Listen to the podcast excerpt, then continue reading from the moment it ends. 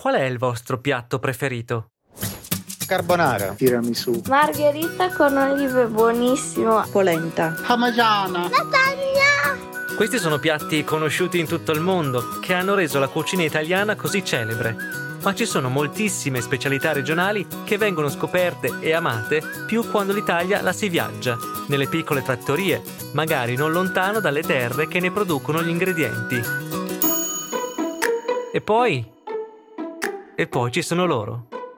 I piatti che si condividono solo in famiglia o nei ristoranti e nelle trattorie più tradizionali.